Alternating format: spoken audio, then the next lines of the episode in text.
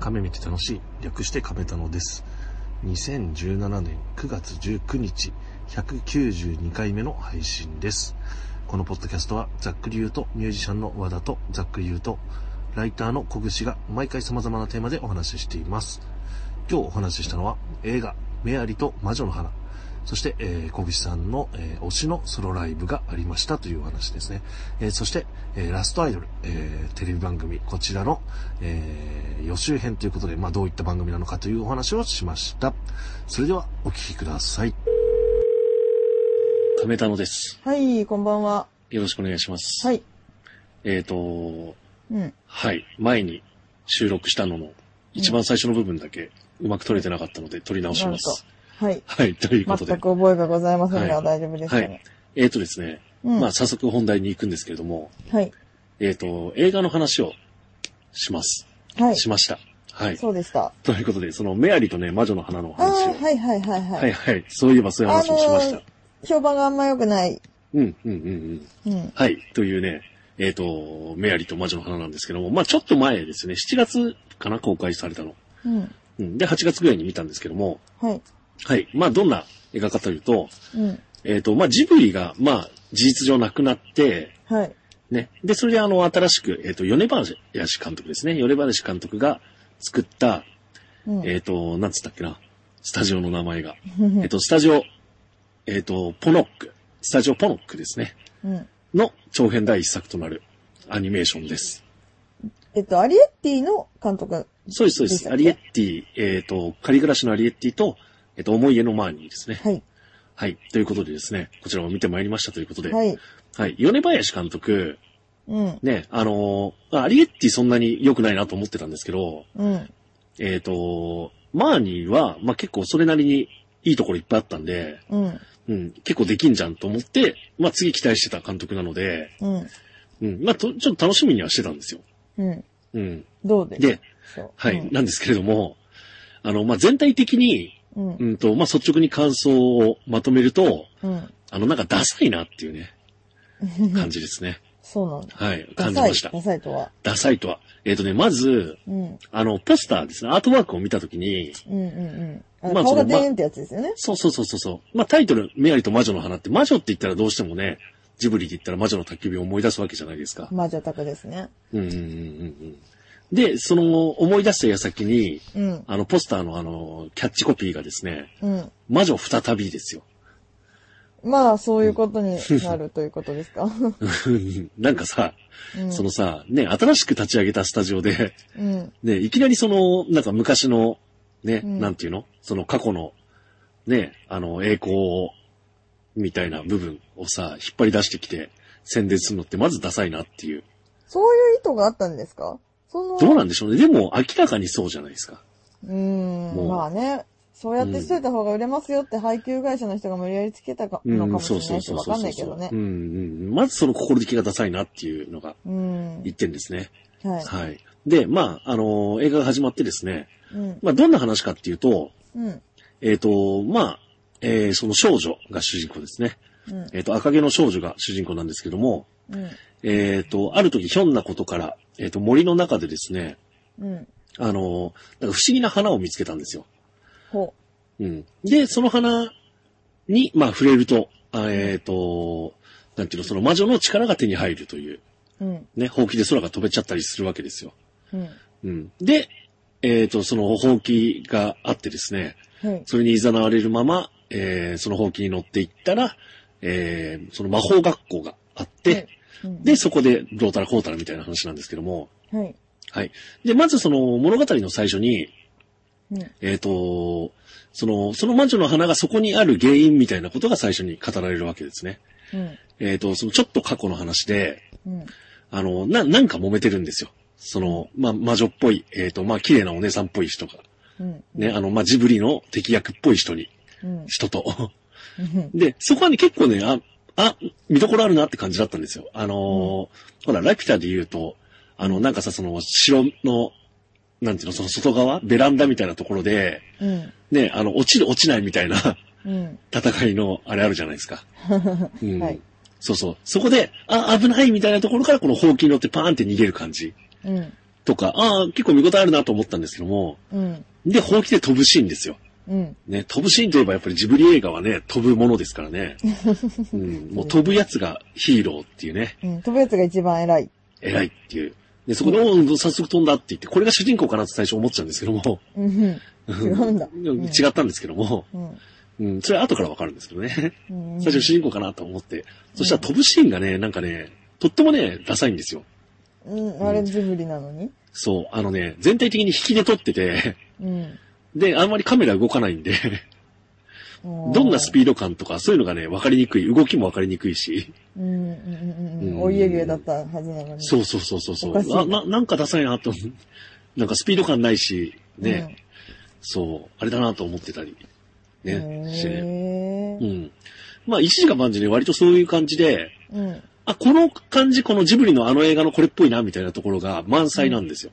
ああ、まとめなてんだけど、うん。そう、なんだけど、その一個一個が、うん。なんかやっぱりあの、あのスペクタクルな感じとかさ、うんあ、の、独創的な感じに全く及んでないっていう感じ。うん。うん。なるほなんですね。ど。うんうそう。でもなんかね、そのジブリ好きのね、あのー女の子と話してたら、そういうところが面白かったって言うんで、うん。うん。うん、そのなんか、あのジブリっぽい感じが振りジ返ブれるリっぽい感じがいっぱいあって楽しかったっていうんで、うん。これまあ受け取り手次第なんだろうなと思うんですけども、うん。俺はそういうのがね、全体的にとってもダサかったなと思いましたね。なるほど。うん新しいことをもうちょっと試して挑戦してほしかったなっていうそうそうそうそうそう。オタクのうんうん希望があったわけですね。そううん。で、そその主人公のね、女の子がその魔女の花を拾って、うん。えっ、と、ま、魔法学校に行って、最初はね、その、その花の力はとっても強大なので、うん。その学校でも、あの、すごくね、その、チヤホヤされるわけですよ。うん。で、天才だ、みたいな感じで。うん。うん。で、それでまあいい気になってるんですけども、後々、うその魔法学校っていうのが、あの、割とね、ひどい人体実験を繰り返している、悪の組織やべえやつ的なやべえやつだっていうことが気づいて、うん。それを、えっ、と、止める、ね、うんように、えー、なんか頑張るみたいなことが、まあ大きなストーリーなんですけども、はい。うん。これね、あ頑張っの、てうん。まあそのネタバレ部分まで言っちゃうと、うん。ね、これね、あのーまあ、町山さんが書いてたか、町山さんが誰かの、あのー何、文章をツイートしてたかわか忘れたんですけども、うん。あのーこれ一番しっくりくるなと思ってた、思ったのが、うん。あのー最終的にね、そのメアリはどうするかっていうと、はい。その自分の魔法の、ね、その力を捨てて、うん。で、その戦って、まあ、勝利するわけですけども、うん。うん。それってさ、だってさ、そのさ、ね、そのジブリから独立した、まあジブリの後にね、うん作った、ね、で、ジブリのスタッフが大勢いるスタジオで、はい。ね、ジブリっぽい絵柄で、ジブリっぽい話をやって、うん。で、そのさ、ジブリが作ってきたその絵柄とかさ、うん。ね、その魔法の話とかさ、そのまあさっき言ったうん飛ぶとかさ、そういういろんなことって、いわゆるそのアニメーションの力なわけじゃないですか。そうですね。うん、その表現の力、うんうん伝えることの、ね、その一つの手段としての力じゃないですか。うん。だそれがつまり魔法なのに、うん。その、お話の流れのさ、最終的な着地点がその魔法を捨てるっていうのを、うん。ここまでその絵柄でそういう話やっといて何言ってんだっていう。魔女再び、そうそうそう、言ってんのに。うん。っていうのがすごいしっくりきたんですけど、まさにね、やっぱり、そういう感じでしたね。おうーん。そうそうそうそうそうそう。っ残念ですてね。いう。うん。え、で残念もなんかまたやるみたいな話じゃない違うあ、本当に米林どう監なんです督かねうん。うん。あうんの、ジブリ。あ、ジブリ、あ、そうそうそうそうそう、うんね。。まあ、またやりたくなっちゃうんでしょうね。うん。そう。でもさ、それを、スタッフの人が大変だよね。だってもう会社本当だよなくなっちゃいますって言って、あ、あっち行ってこっち行ったりすると大変だったそんうだろうそうね。そう。うんうん。ね、で、今年さ、また、まあ今年に限らず去年からですけど、ほら、うん。ね、アニメーション映画すごいことになってるわけじゃないですか。うん、まあまあまあ、なんとも言えないけどね。うんえ、なんでう、ん君の名はがあってさ、この世界の片隅にがあってさ、うん。であと去年で言うとさ、まあ声の形も良かったしさ、うん。ね、今年で言ってもさ、すごい、すごいいいのいっぱいやってるんですよ。打ち上げ花火とか評判割という。いや、まああれはアニメじゃないです。あれは実写、あアニ実メじゃ写。ない。うん。あれ実写。えっと、アニメの実写化。あ、そういうことか。う。うんん。そうそうそう。うん、そうそう。いいアニメいっぱいやって、その中で、ね、いざその本丸みたいな感じでさ、うん。ね、あの、ジブリのスタッフがやった映画がこんな感じだとちょっとやっぱ残念だなと思っちゃいました。あー大変だね。難しいよジブリ ねと。いうね、足かせが大変ですそね。うそうそう。まあそれがね、そう、足かせじゃなくてさ、それをブーストに使おうとしたら完全に足かせになっちゃったっていう感じですね。うーん。なるほど。はい。ということで、えー、メアリはい。ー。はい。じゃあ、小口さんお願いします。はい。えっ、と、こん、この前の9月の13日にあったライブの話をしたいと思います。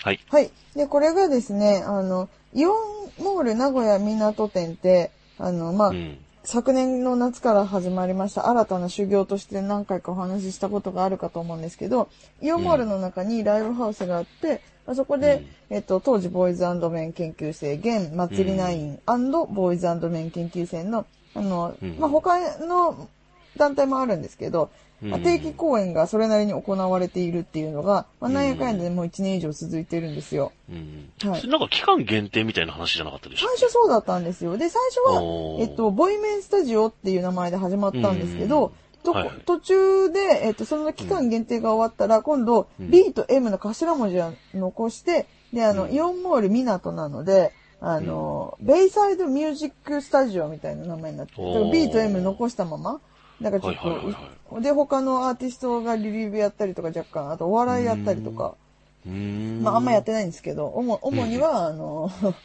ボイメン系列の方々が使ってることが多いという状態なんですけれども、うんここの、あの、まあ、去年の夏から比べるとね、なんやかんやもうこれ規模も増えてきていますから、いろんなことを試す場になっていて、今までその全員出てくるライブだけじゃなくて、あの、3人だけでやったりとか、おーうん、まあ、いそのことをやってたんですけど、もちろんリリーベやったりとかもしてましたし、うんなんとですね、初の試みで、あうの、んソロライブが、この前うん企画されたんですよ。はいはい、いはいですね。はい。で、このソロライブに出演したそのソロの、ソロの部分が誰かということなんですが、これがですね、うん私のあの、今推している清水貴則くんが、あの、初めて、この、うんボー、ボーイメン研究生祭りナインっていう枠の中で、はいはい初めてお、ーあの、イオンモール名古屋港のライブハウスで、ソロライブをや、任されたという、こういうことだったんですね。なはるほいど。。そうなんですよ。で、まあ、あのー行ってきました。はい。はい。でですね、うん運よくい、なかなかいい場所で見ることもできたんですけれども、持ち時間はですね、45分でございます。うんううんうんん。で、まあ、何やるのかなっていうね。まあ、本人はなんか楽しみにしといてくれみたい なことをすごく言いつつ、あの、まあ、その前の時の接触で、あの、なんかソロライブ来てよって言うから、ああ、チケット買ってよっていうようなことを話したら、もう楽しみにしといて、なんとかかんとかって話、テンション高く話し始めて、でも、いやでもそんなに期待されちゃうと、あの、がっかりさせちゃうかもしれないけど、みたいな感 じで、だんだんだんだんなんかテンション下がっていって、その日終わるっていうね。うん 大丈夫かいなと思いなが ら、うん。当日行ったわけなんですけど、うんあの、一番最初、ムーディーな音楽から、あの、ほまう。男子アイドルなんで、いつも元気な感じで始まるんですけど、ムーディーなうん、ちょっとあの、ジャジーな感じの音楽が会場にかかりまして、それに合わせて、うんあの、清水くんが出てきて、うん。で、あの、ソロでダンスを披露するっていう。まあ、彼は歌とダンスが得意っていうことになっていて、まあ、実際そうなんですけれども、あの、有安桃花タイプなんで、うん。はい。で、そこで、あの、まず一曲踊ったんですけれどもう、ん一曲じゃないな、多分。あれ、途中で曲が変わってるから、曲は繋がってるけど、実質2曲っていう感じかなう。んうん。はいはいはい。で、なんかね、この、あの、曲、多分、えっと、ありものの曲なんですけど、ありものの洋楽なんですけれども、えっと、自分が踊るために、この曲を編集したと。うん。なんかね、あのー今年に入って、なんか Mac を買って、うん。うん、なんかね、調べて10万ぐらいするあの、なんかね、うんパワーマックのタッチパッドがついてて、あの、私のタイムラインのマカーの人たちにはあんまり評判が良くないマックを、あ のから買ってなるる、ほど。買って使ってるんですけど、うんあうの、んなんか楽曲制作とかにも挑戦をしているっていうのはうんももともと聞いてたんですけど、あの、うん自分で、ソロライブの中で使う曲は全部自分で一回手を入れてきたっていうことで、うんそれで一回踊って、で、うんその後に、あのー既存の曲をやりますと。う。うんん。あの、研究生とか、祭り年でやってた曲をやりますって言ったんだけど、なんか結局、イントロが流れて、アウトロと繋いであって、一瞬で曲が終わるっていう、なんかその、ね ふざふざああおふざけパートみたいはいはな。いそはいれはいがね、なんかね、4曲ぐらいあったんですけど。あ、そう、そんなにやったんだそ。うそうそう。でもなんかさ、それがさ、その、編集ソフトいりいじり始めたてエピソードとしてとても微笑ましいから許しません。あはあ、なるほどね、うん、なるほどね。いや、いいと思います。はい綺麗に繋がってたし、 いいと思います。いはい。はい、面白かった。でもちょっと4曲はだったと思うんですけど、そうちでょっすとね多いかなと思ったけど。はい。はい。まあ、なんかうまいことやってたんですけど、で、曲何曲歌ったかっていう話なんですが、これがね、うん4曲だったんですよ。持ち時間45分あって、まあ、ういん。 1曲から2曲、まあ最初ダンスやったにしても、結構トークが長くて、うんなん。かね、ラジオコーナーみたいなのもやって、その BGM を自分で作ったって言ってたから、そういうこともあったんですが、ちょっと肝心の曲のと、がね、バラードばっかり4曲っていうのでね、うーんちょっと私はね、残念だったかなと思ったんですけど、うんでも、あの、普段元気な曲を歌あのみんなで歌って踊っているっていうアイドルの形式をとっているので、うん単純に、うんあの、タカ君、清水貴則君が、あの、うん歌をしっかり歌っているっていうところが見れたのはすごい良かったんですよ。ううんん。、だからら、あの、初めての試みで、うんトップバッターを任されて、しかも多分準備期間がめちゃめちゃなかったと思うんですよ。うん。で、あの、自分らしい取り組み方とかいろいろ考えて、やれるだけのことはすごくやって、有意義なうんソロライブだったなっていうのが、うんもう、もうそれがね、まずそれで一個丸なんですよ。終わりなんうん、ですよ、感想としては。うん。でも、ただ、ただね、推しですから、これ要求高いわけですよ、私にう。ん。うん。あのね、準備期間がもっと欲しかったなと思って。ああ。うんはいはいはい。多分、その、じゃあ、その、ボイメンさん、9月、こんだけライブやってください、みたいなね。うんこんだけ枠ありますって、この、イオンの方から提示されて、何やるってなった時に、うんまあ、リリーブ終わって、高校生組、学校始まったりってこともありますから、じゃあまうあ、んタカ君それやるみたいな話になったんじゃないかなと推測できるわけですけども、うんだから本人もすごい時間がなかったって言ってて、で、リリビ終わってからもなんやかんや、ものすごい毎日なんやかんやあああって、ほんと準備期間が少ないんですよ。で、歌った4曲っていうのが全部、ボーイズメン1期生の曲だったあのね。あー、はいはいうはい。ん。そうそうそうそう。で、うんあの、それも、あの、譜面台に歌詞とかが、あれか、楽譜だったのかな私、そこまでね、なんかちょっとそれ、そこを凝視してなかったんですけど、うんまあ、譜面台に譜面を置きながら歌うっていう形式だったんですよね。んでうん、やっぱ途中でちょっと、あの、本人も、あの良かったよって言いに行ったら、いやでも失敗したし、って言ってすごい不満げだったんですが、歌詞が途中で飛んでしまったりっていうようなこともうんあってうん、なんかね、明らかにやっぱりね、歌い込めてないっていうところがね、あるんですよ。うんもう上手に歌っていたし、気持ちもこもっている曲もあったと思うんですけれども、うん。だから本当に清水貴則が歌いたかった曲はこの1期生のバラード4曲なのかっていうね、うんまあ、1曲、はあのー研究生とか祭り年でも歌うテーマソングなんか全体曲みたいなやつをうんバラードバージョンにしてきたっていうものだではあったしなんかそれを今までちょっと歌ったりとかそのさっきのアウトロとイントロくっつけたやつもなんかこういうの作ってみたいんでねみたいな口で歌ったりしたっていう過去のこととかもあってつながってはいるんだけど、でも本当に歌いたかった曲はこれなのか、うん。うん、この今のこの歌い込みでうん。良かったのかみたいなねことにすごい思いましたよだって45分も時間あるのにさで、うん俺は歌がうまいっていうところをさすごくアイデンティティにしているのにううんーんってちょっともったいなかったなっていうのがすごくありましたね。ああ。うん、やっぱりね、比べられないよ。比べられないけど、私ね、今年ね、有安桃香のソロコンサート行ってるんですよね。うんなるほどね。うん、あうれ、んでも、ももかちゃん、すごい準備期間があったし、うんその、ソロ、ソロでやりますっていう風に、あの、なるまでに、すごく、あの、お、いろいろ思うところというか、うん。そういうことがあったと思うんで、あ、あったじゃないですか。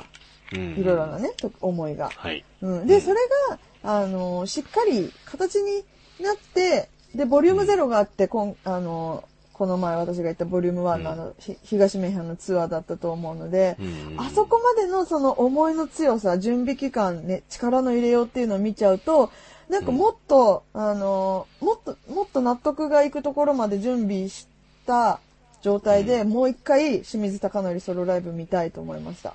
ううんん。まこあんでなんもじまゃない、た、もっとできるねと思った。うん。またあったりする可能性はあるんでしょあると思う。うんあると思うけど、今のこのなんか、さ、うん。あの、体制の中だとさ、う。うんん、なんかちね、なんかちゃんと環境とかがね、整うといいけどなっていうふうにう。うんはい思いましたね。はい。もっとできると思うから、もっとすごいのがね、見たいなと思いましたよ。うん。多はい分本人もリベンジしたいと思っていると信じている。うんはいはいうん。よかったよ。よかったのは大前提ね。 はい。うん何回も言うけど。はい。タイトル的には清水貴則ソロライブとかそそういううそ感うじそだう、ったそんでれすしかか書いてない。うん。はい。はい。そうなんですよ。ね。はいまた見たい。まはあ、ね、うんまあ次回に期待しましょうということで。い。そういうことです。はい。はいでは最後にですうね、ん。はい。あのーまあ、ちょっと話したんですけど、あの、ラストアイドル。はいね。テレビ番組ですよ。これにいよいよ、あの、今週末に、あのーね、えっ、と、元ラインウェイの美咲さんがうん出るということで。はい。すっかりね、はい東京の話だと思ってね、ぼーっとしてたんですけどね、うん。さっきあの番組表検索したら出てきましたのでね、録あは画い。をね、うん。はい、しました。ははいい。はいはい。ということで、ちょっと予習というかね、ラストアイドルとはというね、話をしておきたいと思います。教えてください。えっ、と、まあ、テレビ朝日系列でね、えっ、と、初回が8月12日の深夜、うん。えっ、と、毎週、えっ、と、土曜の深夜ですね、うんえっ、と、24時5分からうん。やってる、えっ、と、25分間やってる番組です。あ見やすい。はい。ということでですね、えっ、と、まあ、えっ、と、ラストアイドルというね、名前は、えっ、と、正式な名前じゃなくてですね、うん。はい、それも今週そのグループ名発表するらしいんですけどうも、ん。はい、えっ、とね、7人、これはもと、もともとオーディションがあって7人選ばれてます。はい。はい。で、その7人選ばれた中から、えっ、と、毎週挑戦者が1人出てきて、うん。で、その1人指名するんですよ、その中で。指名すんの誰かって。そう、指名するんです、その挑戦者が。あいつと、あいつより俺の方がいいよっていうことを言うってそういこうことと、そういうこと、そう。1対1でやるんですよ。やべえじゃん。うんで、その、その1対1で、まあ、お歌を歌うパフォーマンスですうねん。。歌う歌うパフォーマンスね。はいパ。フォーマンスをやって、うん。で、あのーその審査員がですね、えっ、と、4人かなうん。はい。えっ、と、まあ、牛蔵さんとか大森聖子さんとかうね。ん。え話っ、題と、こののね間。ちょっと、あの、別の話で話した、あの、竹中夏美さんとかがいたり、はい。まあ、毎週変わるんですけども、うえっ、と、あと俺たちの大好きな杉山勝彦さんが先週いたんですけん。なんど、と。はい。とかいう人たちが審査するんですけうど、ん。あの、これが面白くて、うん。あの、審査員のう、んその、なんていうのその、えっ、と、多数決じゃないんですよ。誰か一人がっていうのがこそうれそでうしそたうっそうけそう。一人が指名されて、うんその一人が決めるんですよ、優越を。え、みんないるのにそう。みんないるのえ、じゃにあ。その人たちは何やっ他の三人もだからコメントとかはしますよ、最終的に。あ、そういうことね。だからまあ、あくまでそれは参考意見になっちゃうってことは、こと、そうそうそうそうそうそうそうそう。加点されないってことね。これはね、あのね、伊集院光さんのね、ラジオで、伊集院光が、あのー司会なんですけど、うんそう、ラジオで言ってたんですけど、うん。あの、それ秋元康と話して、うんその、その、そのことについて話した時に言ってたのうが、ん。あの、そのやっぱ複数人で話し合って決めたら、うんあの、差し上がりのは出てこないって言うんですよ。あうん。だからやっぱりそれなりに、そこそこみんながいいと思う子しか出てこなくーて、うん。なんか強烈な個性とか、うん。な、なんかその、何かに引っかかるみたいな、そのぼんやりしたところで勝ち残る子が出てこないんだって。ほその競合性だと。う。うん。だから誰か一人のその直感で決めさせるっていう。それはなんかもう本当、うん難しい話ですね。面白いし、その選ばれた一人のさ、それもさ、すごい責任感なわけじゃないうですか。ん。うん。だからその、その部分でもやっぱり面白いですよ、この番組。で、入れ替え制なんでしょんえ、入れ替え制じゃないのその、さあ、どっちが勝ったってなって、挑戦者そしたらが、勝った方が、勝った方が残るんですよ。だから、挑戦者が出てきて、えっとね、今まで放送が、えっとね、6回あったのかな、うん。 ?6 回あって、チャレンジャーが勝ったの1回だけあるんですけど、うん。でそしたらその勝った子が、今度その残るんですよ、その子の代わりに。わあ、シビアだわ。でで、いなくなっちゃうんでしょそうそういなくなっちゃシう。ビで、ア。最終的に12月に、その、し CD を出すらしいんですけどうも、ん。だから12月まで残ってた子が正式なメンバーっていう。はうん。だから、これ、極端なこと言うあ。と、うん。 12月まで1回も指名されないっていうのもあるんですよ。そうですよね。うん可能性としてはう。ん。ゼロじゃないんですうよ。ん。うんえ、それ今傾向としては指名されるのは、キャラかぶりが多いんですあのね、両方あって、うんそれも面白いですよね。うんだから全然違う、いわゆるそのお姉さんっぽいキャラの子もいいんですけど、うん。それにその可愛い妹っぽいキャラの子がうん。うん挑戦したこともあったんですうよ。んうんでそれはね、あの、もともといたお姉さんキャラの子が勝ったんですけど、うん。うん。それはね、審査員もやっぱそういうこと言ってましたよ。キャラが違いすぎて、うん。うん、これはその何を審査するかが難しいから、うっん。ていう話をしてて、だって最終的にグループとしてどうかっていうところのバランスはそこでは考慮がしづらいってことですもんね。うん、そうなんです、そうなんうですよ。ん。だからそこまで考えると、これはだからそのラインベリーのオタク同士でいろいろ話したことなんですけど、やっぱりその同系列を狙っていくのが一番いいよねっていう、うん。うん。うん、話ですねい。や、でもそんなこと知ってたらダメでしょ。うん どうかなやっぱもう、ぶつかっていかないと、ここは。うんう、んそうそう。いや、だから同系列の同じようなキャラクターのこの方方に行かないと、その、だからだってチームとしてのバランスうでん、最初の7人って選ばれてるわけだから、うん。そっか、そこはうんチームとしてのバランスだから、そうなんだ。うんじゃあやっぱマイナーチェンジを狙っていくしかないそうってそういうそうことなんですそう、ね。うんが一番いいんじゃないかって一応話してて、で、あの、その先週の予告編でもう美咲ちゃん出てきてるんですよ、ちょっと。うん。そうなんだ。うん。で、もう指名する人も分かってて、うん。そのね、あの、だから唯一今までで勝ったことがある、チャレンジャーから勝ち残った子を指名してましたね。あうー。ん。で、これね、あの、もう予告編で言ってて、うんもう、いいパンチラインになってるんですけど、うん。その勝った子がね、古賀さんって子なんですけど、うん。あの、将来女優になりたくて、うん。そのこのラストアイドルに挑戦したって言ってて、うん。うんそこはね、結構ね、ツイッターでやっぱみんな突っ込んでるんですけど、うん。うん女優になりたいなら女優やれよって いう。うん。でも、美咲ちゃんもね、そこ突っ込んで ましたよ、予告編で。でうもん、、私は、そう、アイドルになりたくて、うんその全部を捨ててここに来たってますって。うん。うん、いいぞと思って。でもさ、美咲ちゃんってさ、なんか、軽やかな悪口言うのすごい似合うじゃないですあか。そうそうそうそうそう。だから、そのきつい感じもね、割と出ててよかよかったうです、ね。ん、だからテレビでさ、うまいこと使ってもらえたら、ヒールとしても、ヒール側にいる時もすごい楽しそうだし、うん、そのなんかこう、さ、大きいものに守られてるところで悪口言ってんのとかもすごい最高だと思うかうん、ら、うんうん、そうそうそうちそょう。っとね、なんかこういやいいいいと思大います人に見つかってくれって感じしますね。うんまあ私だいぶ長い間見てないですけども。 テロップで最強の資格って出てましたからね。マジか。うん。そうそう。ミス ID も残ってますもんね。そうそう、あのファイナルに残って。うん。ね。私ファイナルでなんで80何人って言ってたかな。そう、めっちゃい違るうな30と思何っ人。た。そうそう、いっぱいいるんですよ。うん。あの、セノシスターのマオさんとかね、うん琉球アイドルのモカロンも残ってましたし。うん。なんかファイナリストって言うとさ、もう、あもう結構少ないのかなと思って、なんか結構さう、んうん。アイドルの紹介するときにさ、な、何年のファイナリストですみたいなはいさはいはい、紹介あるからさ、あ、ちょ結構すごいことなのかなとか思ってたらさ、めっちゃおるやんうと思って。ん。そうそうそうそうそう。でも、あの、逆に言うと、あの、ほほら、一般向けのアピールとして、うん。ね、あの、ミス ID ファイナリスト2018かな、うん。次、だ2018ファイナリストですっていうのは大きい看板になるなとは思うんですうよ。ん。うん。だからここからなんかその、賞とか取れなかったとしても、うん。その肩書きとしては、だって普通の人わかんないじゃないですか、わそかんんなにないいっわぱかいんフなァい。そイんなナいルっぱいいるなんてびっくりしちゃうだかから、で、ミス ID がどんなミスコンかもわかんないから、ら。うん。ね、ミス ID2018 ファイナリストですって言ったら結構看板になるから、もうこの時点で結構いいとこ行ったなと思ってるんですよね。ああ、なるほどね。うんまあ、言えればいいというね。そうそうそうそう、とりあえずはね。うん。まあ、今後なんか、なんか吉田豪商とかに引っかかればいいなとは思ってるんですけ どね。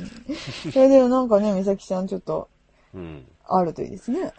ね。う。うんん。っていうラストアイドルが今週末、ね、はい放送なので、ぜひ皆さん一緒に応援しましょうと。はい、見ます。応援できんの、応援はできうんないい。や、もう、うんうんもう収録も終わってるし、へうん、あれー。なので。そう。はあうん、でも収録、あの、他のね、最初の頃の出てた子とかは、結構応援団みたいな感じで放送席いたんですけど、うんうん、そういう声もかかった、かかったっていうか何募集があったとかいう話もね、全然なくて。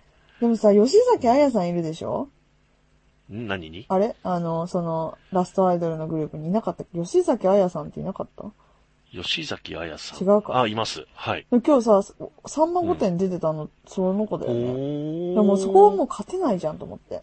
ーん、めっちゃ面白かったうしん。。へえ、21歳。あーうん、そう、目がクリクリっとしてさ、あの、うんサラサラのボブの子だよね。うーん。俺まだ顔の認識がみんなついてないので。 え結構一生懸命見てた、見てると思ったの。そう。まあでも、そうですね。違う子に挑戦するので。はい。はい。はい。応援しようと思います。はということい。で。じゃあ楽しみに見ます。はい。そんな感じでうん今日は終わりですけれども。はい。さあ、ここから一週間はどんな一週間でしょうか。ここから一週間は割と通常運行というか、あ、いいですうね。ん、まあでも平日にイベントが、えっ、と、まあ水木っていう風にうんあるんだけど、はい。なんかね、土日がもしかしたら私イベント行かない週がなんかちょっと続くかな。続くかもしんなうい。んイベントはあるけど行かないかもしんなうーん。じゃあ、ゆっくりできてるんですね。い。うん。だからなんかやりたいなと思ってんだけど。うん。何もしない映画を見るといいじゃないですか。 え、今見るんだったらなんだろうな。あー、難しいですね。あの、ベイビードライバーが最高に面白いんですけど、うこわ全然わかんないれ、や。小口さんが面白いかどうかわかんないので、うん。なんかまたね、映画見たいなって思えるような作品がいいな、見るなら。はい。はい。はい、そんな感じで、えっとね、まあ、ラインベリー、えっと、金曜日に、まあ、いつもの対バンみたいのがあって、それは行くんですけど、うん。えっと、日曜日、滋賀の、なんか、フェスがあって、それは行かないんで、うん。うん、まあそんな感じです。まあ合間合間で映画を見て、うんね、なんか、ちょっと忙しく、忙しいので今週、やっていこうと思います。はい。うん、あの、 全然さ、関係ないんだけど、そのライブベリーがね、あのっていうかミリちゃんうが、ん。あの、昨日のレップ学園でもそうだし、うんあの、今日の、あの、その、アベマのね、うん小坂大魔王の番組でもそうなんですけど、うん。今後の告知の時に、あの、つまんねえ対バン紹介しないのすげえ最高なんです よ。そう、その、なんか、割と大きめのイベントとか、うん。ね、あの、いい人と対バンするときとか、うん。うん、その対バンはね、紹介するんですけあど、あ、イメージ操作ですね。そうそうそうそう、いや、それ最高だな、最高、いいぞ、いいぞと思って、それも。え、でもさ、そのさ、認識がさ、ファンとさ、共通してんのもまだ面白い。 そうそう、面白いですよね。 そう、まあ、っていうね、話もありましたが。はい。はい。じゃあ、ということでまあね、また来週も。ははいい。はい。ちょっと通常運行に戻すっていうのがね、目下目標ですから。はい。ということで、はいじゃあ来週もよろしくお願いします。はい。さようなはいさようなら。ら。